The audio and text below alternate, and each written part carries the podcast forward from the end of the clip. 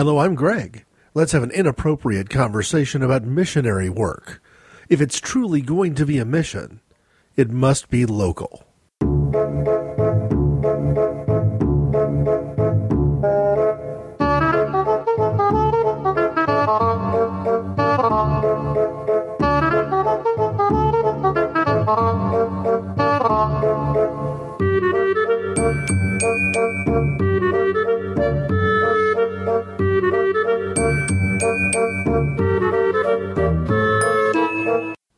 Stitcher? Inappropriate Conversations is on it, so you should probably get it. Stitcher is an award winning provider of news and talk radio for your mobile phone. Stitcher Smart Radio, the smarter way to listen to radio. I want to talk a little bit about missionary work today, so this will be a religiously focused, inappropriate conversation. And to get it started, I th- well, I think I need to start with a different drummer.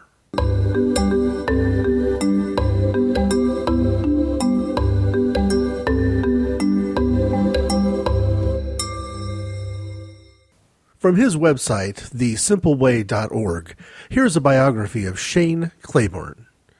Best selling author, prominent Christian activist, sought after speaker, and recovering sinner.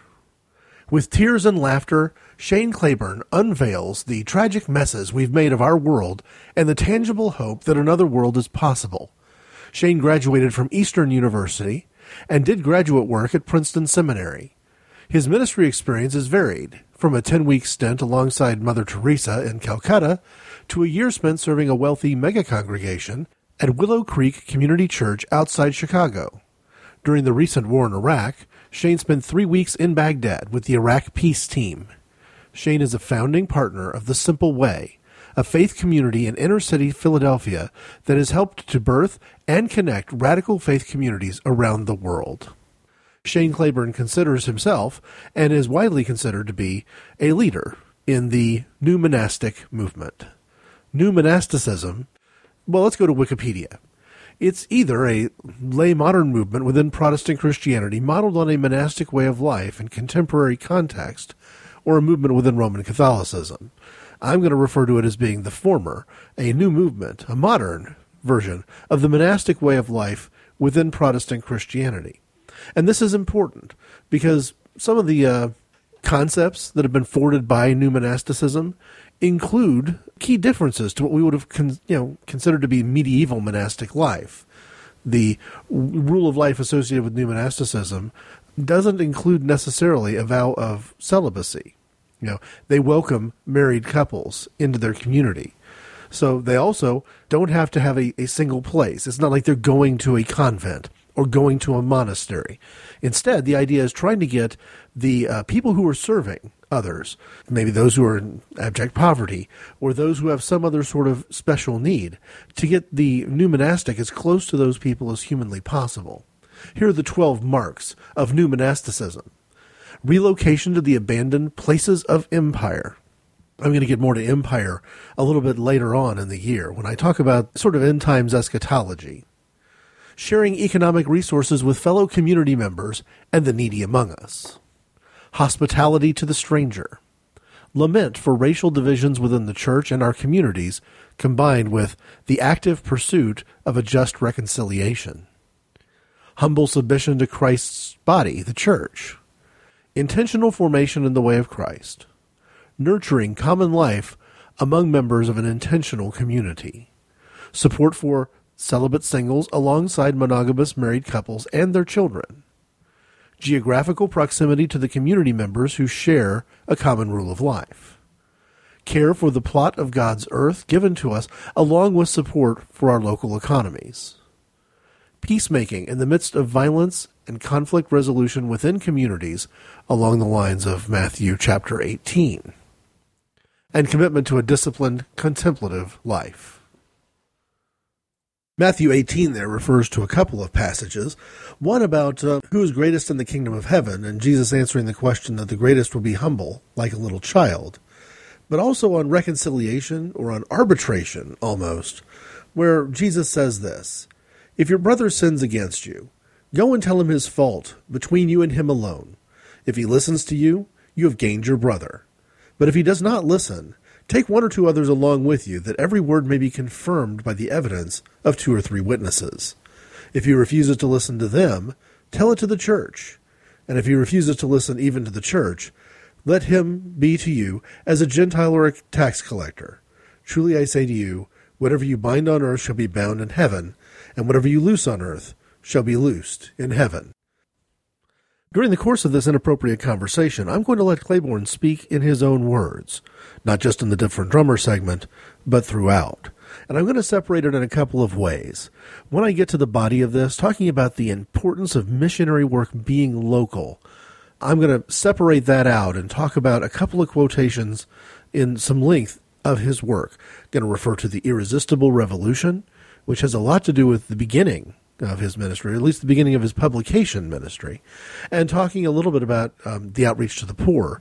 And then I'm going to read in, in, its entirety an essay that he put online a few years ago about interacting with people who are unchurched. But in this segment, I want to do two things just to introduce him and kind of give people a feel for what his mentality is. I want to read his 12 hopes for 2012, sort of his list of things that he wanted us to collectively be thinking about as a group of Christians who are committed to the idea of outreach coming into the calendar year that we're in today. But I also want to cite a few quotations from him that are just simply online. If you're looking for the source that I'm reading, I'm looking at a page from Goodreads.com, just under the author Shane Claiborne. So here are some quotes from Shane. Most good things have been said far too many times and just need to be lived. For even if the whole world believed in resurrection, little would change until we began to practice it. We can believe in CPR, but people will still remain dead until someone breathes new life into them. And we can tell the world that there is life after death, but the world really seems to be wondering if there is a life before death. The more I get to know Jesus, the more trouble he seems to get me into all around you. People will be tiptoeing through life just to arrive at death safely. But, dear children, do not tiptoe. Run, hop, skip, or dance. Just don't tiptoe. Only Jesus would be crazy enough to suggest that if you want to become the greatest, you should become the least. Only Jesus would declare God's blessings on the poor rather than on the rich, and would insist that it's not enough to just love your friends. I just began to wonder if anybody still believed that Jesus meant those things he said. I believe in a God of scandalous grace. I have pledged allegiance to a king who loved evildoers so much he died for them, teaching us that there is something worth dying for, but nothing worth killing for. Some random quotations from Shane Claiborne. I have liked Shane Claiborne on Facebook, which enables me from time to time to see video that is put online of the messages that he has presented, some of them in a church, some in other venues. And I'm consistently moved by the the message that he provides, the example that he sets with his peacefulness and his love for others. One I remember only only too incompletely to give it justice, but he was going out to do a talk before a uh, congregation. And on the way to the pulpit, the senior pastor of the church interrupted him and pointed out a gay couple that was attending the church that day and sitting near the front of the sanctuary. And he, he made a point to let Claiborne know that he was perfectly fine if Claiborne chose to say something about that. And I think the impression was that Claiborne was being given a lot of leeway in this church to cast a lot of judgment upon those people. And Claiborne, you know, later said in an interview and online that he, he he not only chose not to do that, but he chose to do exactly the opposite, letting those men know um, how pleased he was that they found their way into a congregation, even if at times they may not have felt welcomed there. That's the heart of Shane Claiborne. Here are 12 hopes for 2012, written by him, obviously at the onset of the new year counting down. Number 12, do something really nice that no one knows about. Number 11, spend more money on other people than I spend on myself. Love my neighbor as I love myself, and love myself as I love my neighbor. Number 10, laugh often. especially at advertisements that try to convince me that I must buy more stuff in order to be happy. Number nine, learn a new life skill, like carpentry, pottery, or canning vegetables. Teach someone else a life skill I know how to do. Number eight, love a few people well, remembering that what is important is not how much we do, but how much love we put into doing it. Number seven, write a letter to someone I need to say thank you to. Write another letter to someone I need to ask to forgive me. Number six, track down a critic or someone I disagree with and take them to lunch. Listen to them. Number five, compliment someone I have a hard time complimenting and mean it. Number four, choose life. Do something regularly to interrupt the patterns of death. Do something to end violence, bullying, war, capital punishment, and other mean and ugly things. Number three, pause before every potential crisis and ask, Will this matter in five years? Number two, get outside often and marvel at things like fireflies and shooting stars, and regularly get my hands into the garden so when I type on the computer, I can see dirt under my fingernails. And number one, believe in miracles and live in a way that might necessitate one. 12 Hopes for 2012 by Shane Claiborne.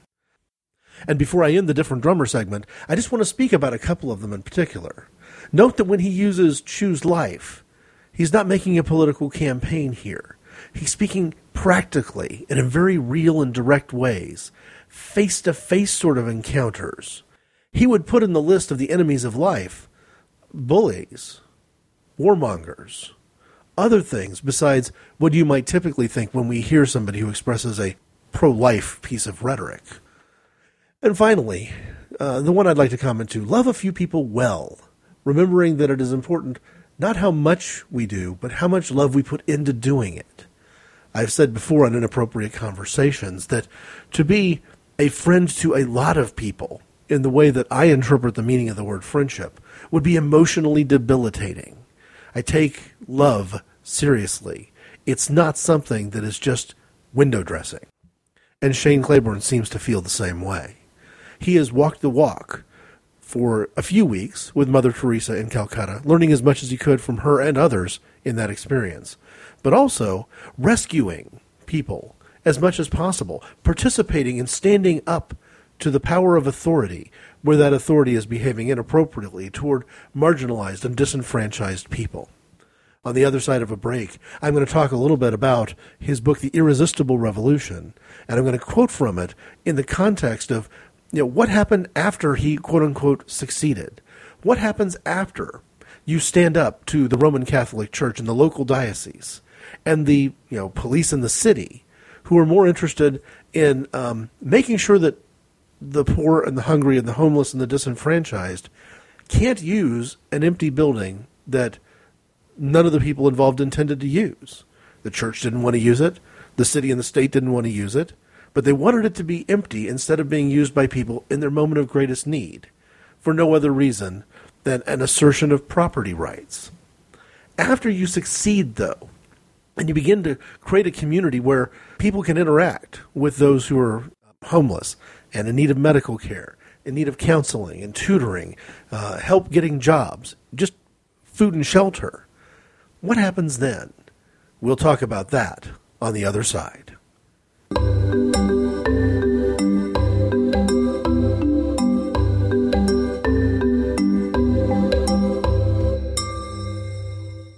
My game plan is to release this Inappropriate Conversations episode before the 13th of July. And the reason I've targeted that date is that July 13th is the anniversary of Live Aid. Live Aid was a world famous event organized by Bob Geldof and Midge Ure to raise funds for the relief of ongoing Ethiopian famine. It was conducted in both Philadelphia and in London on July 13th, 1985, meaning we're approaching the 27th anniversary of Live Aid.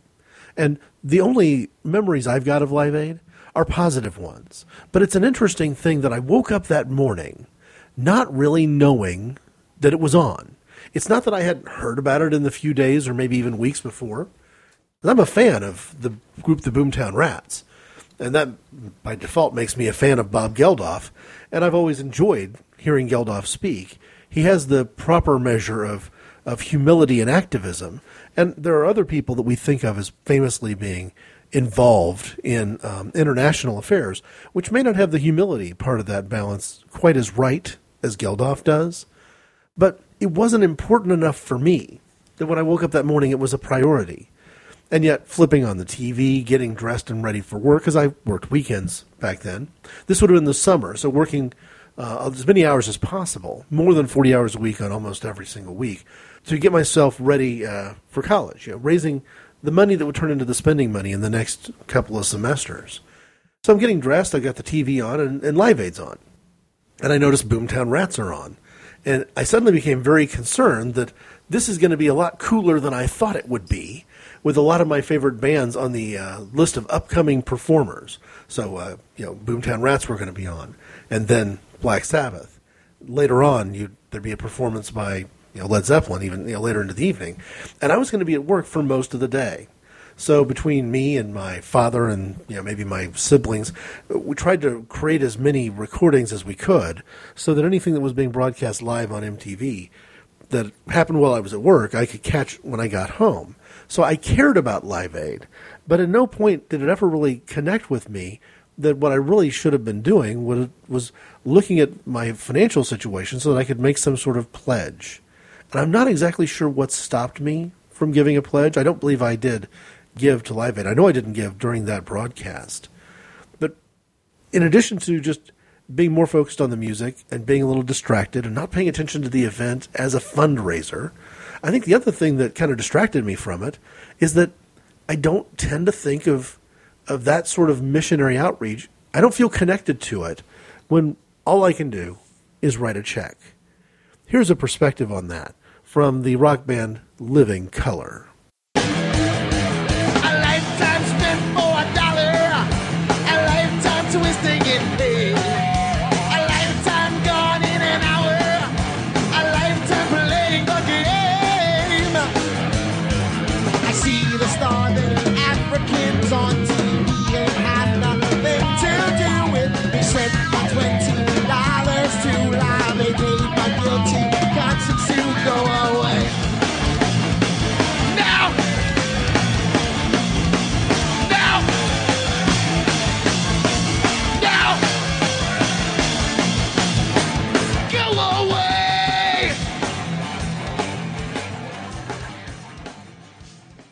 See the starving Africans on TV. I feel it has nothing to do with me. I paid my $20 to Live Aid. I paid my guilty conscience to go away.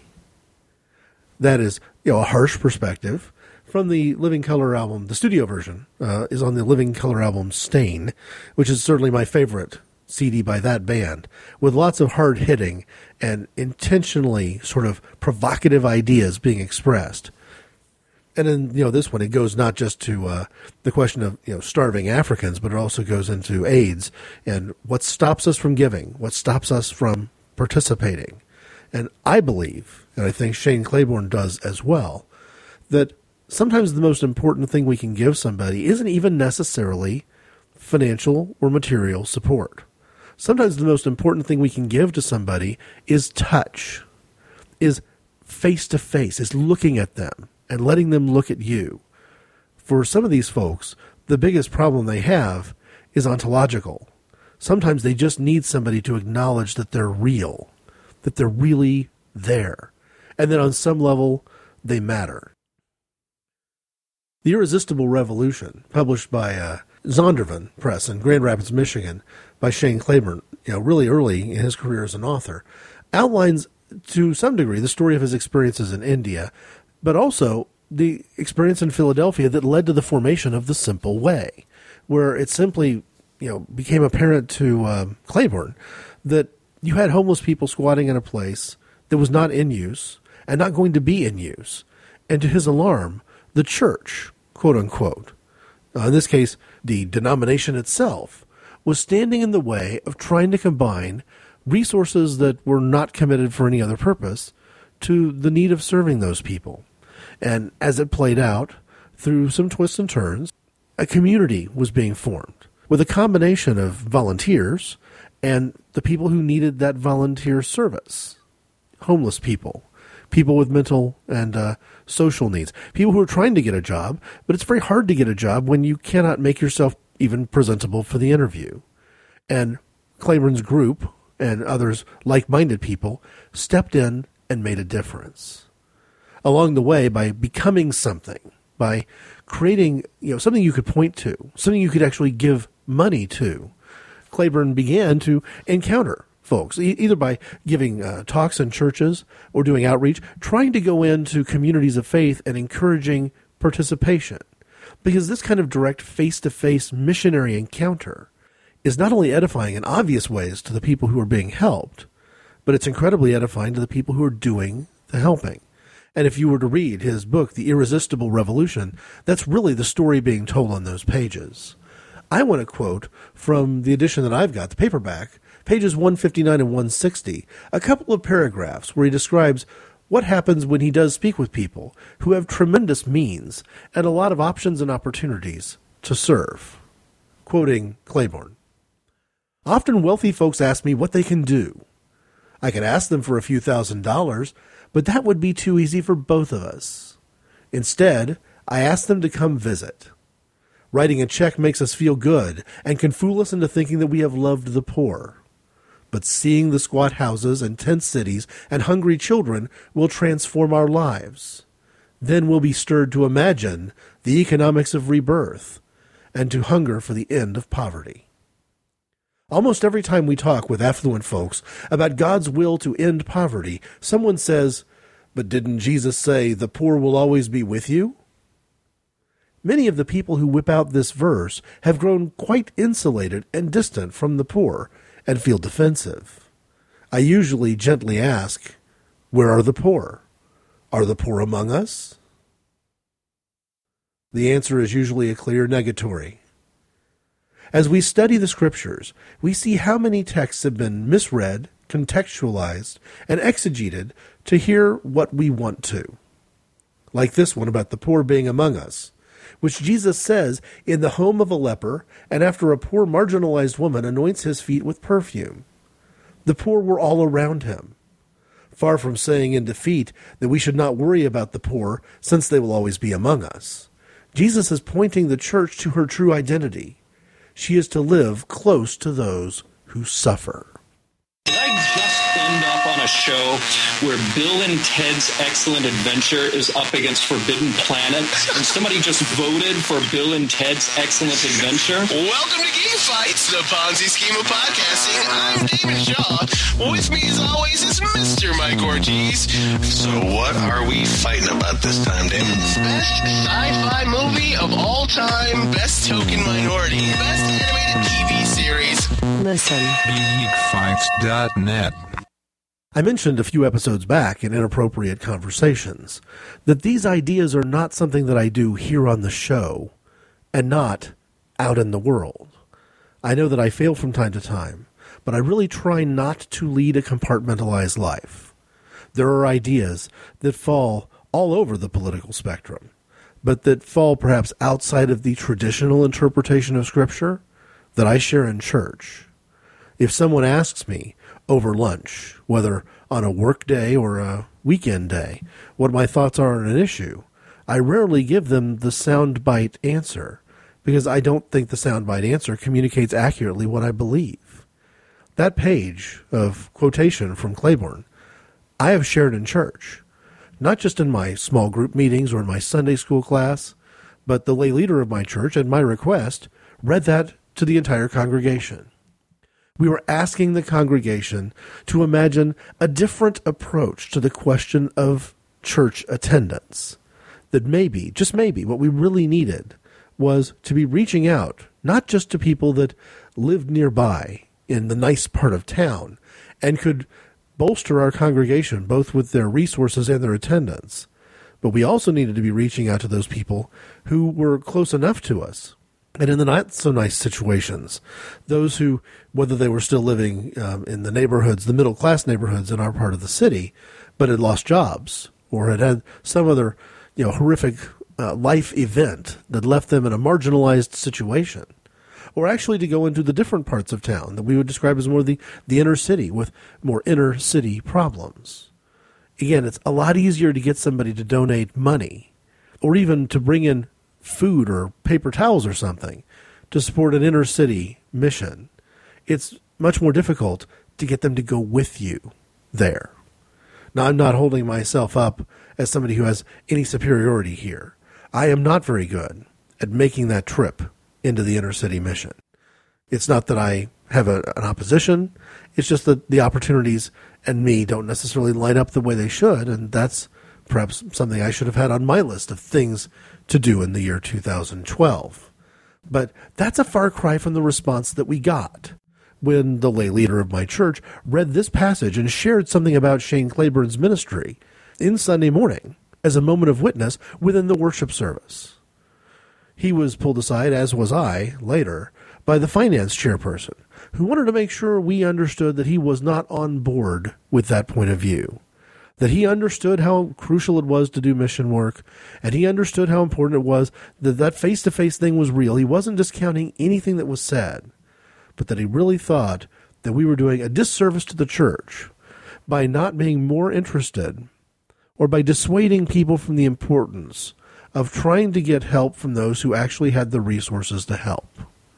not a practical level, there's a certain, you know, prudentism to this approach there's this idea that you hear sometimes among you know politically active Christians that we need to be speaking to the leaders. We need to be in Washington D.C. with those lobbyists, rubbing elbows with the people in the think tanks. We need to be influencing the people who are the opinion leaders.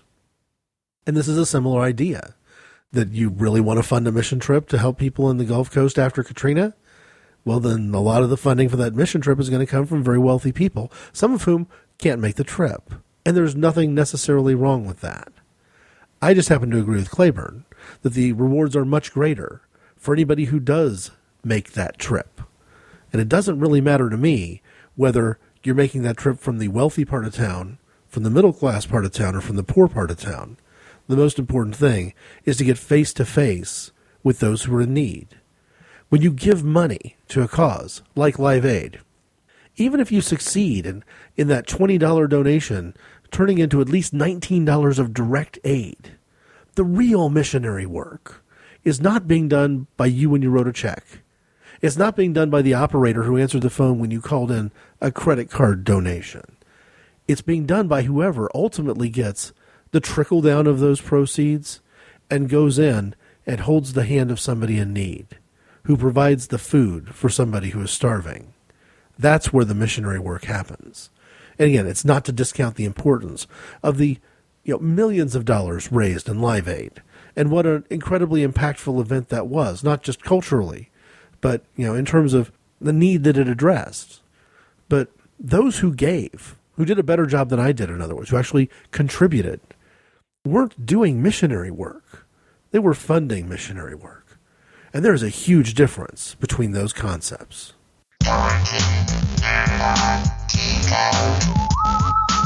Nerd Hurdle, where every week Jacob and Mandy will help you navigate the labyrinth of nerddom. Don't be afraid. But you will be. No, you won't. You will be. Nerd. This is simply syndicated.com. Okay, so the obvious form of, of mission work, of evangelical interaction in the world, is you know doing what Jesus said in terms of taking care of the poor and the widows and the orphans, and doing it ourselves. Because if we do this work ourselves, some of that heavy lifting will take the burden away from government. And that has a way of diffusing a lot of the conservative versus liberal bickering that we hear, not just in Washington, D.C., but in our state capitals and even our local governments as well. Even if you're an arch conservative who's opposed to you know welfare programs, you wouldn't tell an individual citizen that they should stop going to the soup kitchen and feeding the poor and hungry. At least I don't think you would. So it has a way of diffusing that. But is there another source of evangelical outreach? Is there another, you know, way of doing what might loosely be considered missionary work. And I believe there is, and I believe that some of that is toward the unchurched. Here's what Shane Claiborne wrote. I printed it off from Facebook on August 13th, 2011, but I've also seen it online with earlier publication dates, um, November 18th, 2009, for example. It's an article he wrote called What If Jesus Meant All That Stuff? Quoting Claiborne To all of my non believing, sort of believing, and used to be believing friends, I feel like I should begin with a confession. I am sorry that so often the biggest obstacle to God has been Christians. Christians who have had so much to say with our mouths and so little to show with our lives. I am sorry that so often we have forgotten the Christ of our Christianity. Forgive us. Forgive us for the embarrassing things that we have done in the name of God. The other night, I headed into downtown Philly for a stroll with some friends from out of town. We walked down to Penn's Landing along the river, where there are street performers, artists, musicians. We passed a great magician who did some, you know, pretty sweet tricks like pour change out of his iPhone.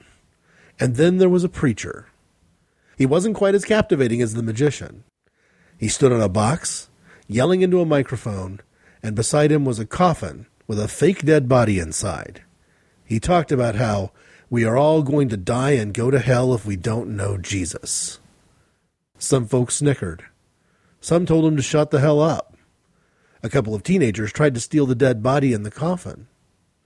All I could do was think to myself, I want to jump up on a box beside him and yell at the top of my lungs, God is not a monster. Maybe next time I will. The more I have read the Bible and studied the life of Jesus, the more I become convinced that Christianity spreads best, not through force, but through fascination. But over the past few decades, our Christianity, at least here in America, has become less and less fascinating. We have given the atheists less and less to disbelieve. And the sort of Christianity many of us have seen on TV and heard on the radio looks less and less like Jesus. At one point, Gandhi was asked if he was a Christian, and he said essentially, I sure love Jesus, but the Christians seem so unlike their Christ. A recent study showed that the top three perceptions of Christians in the U.S. among young non Christians are that Christians are one, anti gay, two, judgmental, and three, hypocritical. So, what we have here is a bit of an image crisis, and much of that reputation is well deserved. That's the ugly stuff. And that's why I begin by saying that I'm sorry. Now for the good news. I wanted to invite you to consider that maybe the televangelists and street preachers are wrong, and that God really is love. Maybe the fruits of the Spirit really are beautiful things like peace, patience, kindness, joy, love, goodness, and not the ugly things that have come to characterize religion or politics for that matter. If there is anything I have learned from liberals and conservatives, it's that you can have great answers and still be mean, and that just as important as being right is being nice. The Bible that I read says God did not send Jesus to condemn the world, but to save it. It was because God so loved the world.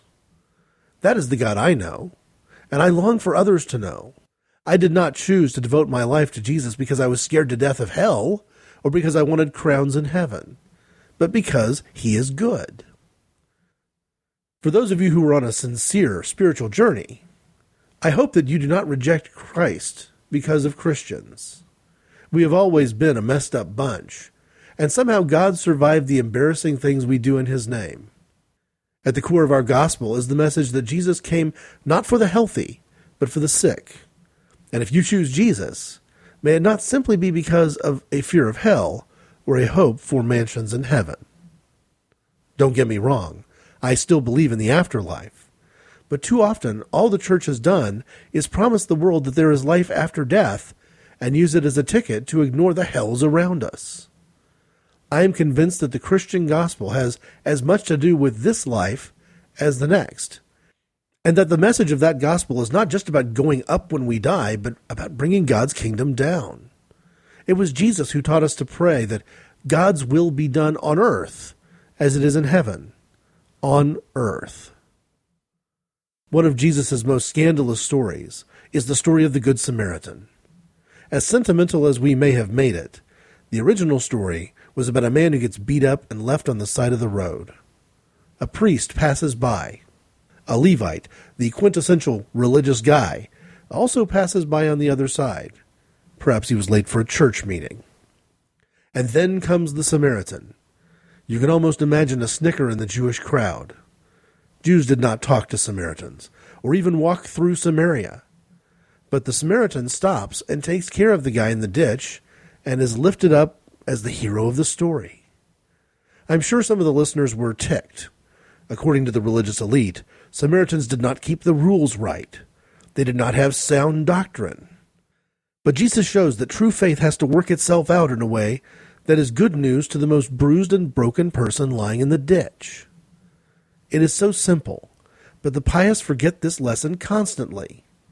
God may indeed be evident in a priest, but God is just as likely to be working through a Samaritan or a prostitute. In fact, the scripture is brimful of God using folks like a lying prostitute named Rahab, an adulterous king named David. At one point, God even speaks to a guy named Balaam through his donkey. Some say that God spoke to Balaam through his ass and has been speaking through asses ever since. So if God should choose to use us, then we should be grateful, but not think too highly of ourselves. And if upon meeting someone we think God could never use, we should think again.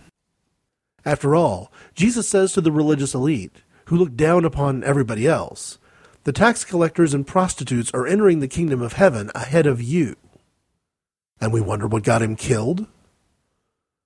I have a friend in the UK who talks about dirty theology that we have a God who is always using the dirt to bring life and healing and redemption, a God who shows up in the most unlikely and scandalous ways. After all, the whole story begins with God reaching down from heaven, picking up some dirt, and breathing life into it. At one point, Jesus takes some mud, spits in it, and wipes it on a blind man's eyes to heal him. The priests and producers of anointing oil were not happy that day. In fact, the entire story of Jesus is about a God who did not just want to stay out there, but who moves into the neighborhood. A neighborhood where folks said nothing good could come.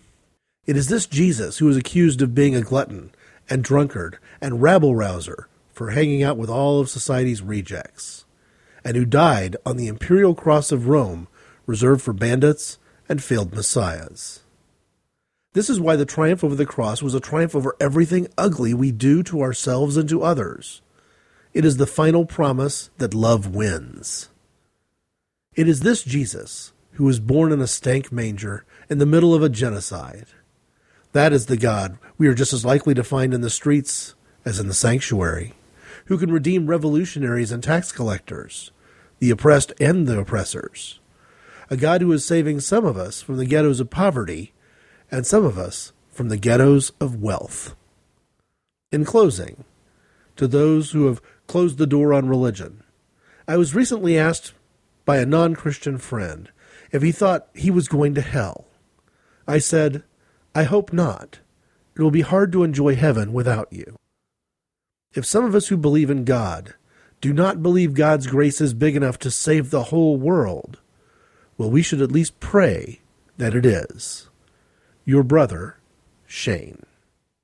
Do you love Star Trek? How about a good scary movie? Do sexy warrior princesses haunt your dreams? Then you'll love Starbase 66, the international Star Trek horror and fantasy podcast.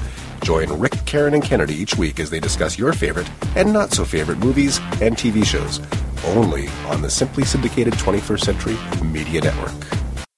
After such a lengthy quotation from Shane Claiborne, it's probably important that I specify that the thing I'm about to share, the idea I'm about to put out there, just briefly, here at the end, is not from Claiborne. I don't have any idea if he would agree with me or not.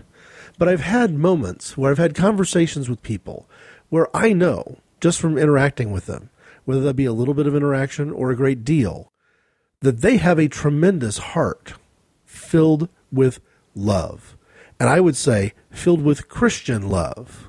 And in some of these cases, these are people who profess to be atheist.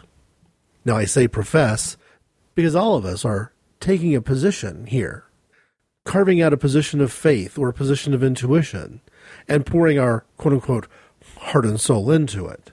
But I don't want to dismiss someone's claim to being a non believer. That's a perfectly valid choice. And I've said this a few times on inappropriate conversations, and it's probably high time I clarified myself. There is a difference between a valid choice and a correct choice. And I think that we've got to be very careful to make the distinction. Because when I start talking about whether somebody's made a correct choice or not, well, I'm presuming that I've got a great deal of knowledge about them that I cannot possibly have. I try to refrain as much as possible from making judgments about people who have made you know what you know maybe I could cast a judgment as a correct or incorrect choice that's inappropriate. As the saying goes only God knows the heart. But valid choice is a different idea. It's the idea that you can claim, you can stake out that claim for yourself and it has some intellectual validity. It's one of the choices. It may not be the choice I would make. It may be a choice I would actually you know strongly disagree with. But it's a valid choice so you can be an individual who has a great deal of hate in your heart for other people and identify yourself as Christian and go to church more than anybody else. That's a pretty, you know, obvious statement I think for a lot of us who've encountered just those kinds of hate-filled Christians. C.S. Lewis mentions it in his book Mere Christianity as well. But the flip side of that is just as valid. You can be somebody who loves your neighbor as you love yourself. You can be somebody who denies the very existence of a God, but lives your life as if he's real. And my question is this when somebody says, you know, I'm an atheist, I know I'm going to hell, or I'm an atheist, if there is such a thing as a hell, that that's where I'm going. Yeah, maybe. I mean, maybe not, though. Well, I'm going to quote C.S. Lewis again. C.S. Lewis describes his interpretation of the you know, idea that no one comes to the Father except through Jesus this way. We know that no one can come to the Father except through Jesus, but we do not know that only those who know Jesus can be saved by Jesus. That's a very different idea. It puts the prerogative where it belongs on Jesus. And what if one of those people that I know has modeled a life of really trying their hardest to love their neighbor as they love themselves, even though they would insist that they don't do it for any sort of religious reason? Somebody who has responded to the love that they've been given by paying it forward, somebody who understands the concepts of a hurting world. You see, the difference between an atheist and a Christian is this a Christian is convinced that at the moment we die, we are going to see God and face judgment. The atheist believes that at the moment of death, we're not going to see anything. Game over. So, what if both of us are wrong? And I'm not talking about any sort of Pascal's wager here. I'm just asking the thought question what if both of us are wrong? If I die and there's nothing there, there's no one to encounter, there's no one to see, there's no judgment. Well, you know, it probably doesn't matter much that I'm not going to hear someone say, Well done, good and faithful servant. Or, Here's where you've missed the mark. I'm not going to hear any of that. But I believe that I know two kinds of non believers, two kinds of atheists. There are the kinds of atheists who, if at the moment of death, did come face to face with Jesus Christ, would acknowledge it. And I don't want to presume that Jesus doesn't have the power to make a transforming difference in that individual's life. The thing that I hear most often is I'd need to I'd need some proof. I'd need to see this face to face. And I believe as a Christian, one day that encounter will happen. The difference is, I don't assume as a Christian that at the moment of that encounter, Jesus is going to tell everybody who didn't, you know, believe in him during their earthly life that it's too late and it's, you know, time's up. Because I believe there is another kind of atheist, another kind of non believer, who, even if at the moment of death they encounter Jesus himself at a moment of judgment, would still, in a metaphorical way or in an actual way, spit in his face and walk away. the kind of person who's figured out how to love their neighbor as they love themselves, I believe, would love God when they encounter Him. And where this connects back to Shane Claiborne's ideas is this idea that ultimately what matters is face to face. You can make a difference in the life of a nursing home patient by holding his hand or holding her hand in a way that there is no check you can write that can cover that distance. There is nothing you can do that tells that person that they are real and that someone else who is real cares about them. I just happen to believe that if at that moment of earthly death, Jesus is the one holding your hand, and you realize for the first time, in a way you've never imagined it before, that you are real and He is real. Well, there are two kinds of non believers in the world. They're the kind of non believers who would respond to the touch, and they're the kind who wouldn't. If you'd like to put some dialogue into this conversation yourself, I can be reached at ic underscore greg at hotmail.com. I have a new URL for the website. It's www.inappropriateconversations.org, and the show notes are enabled there. Thanks for listening.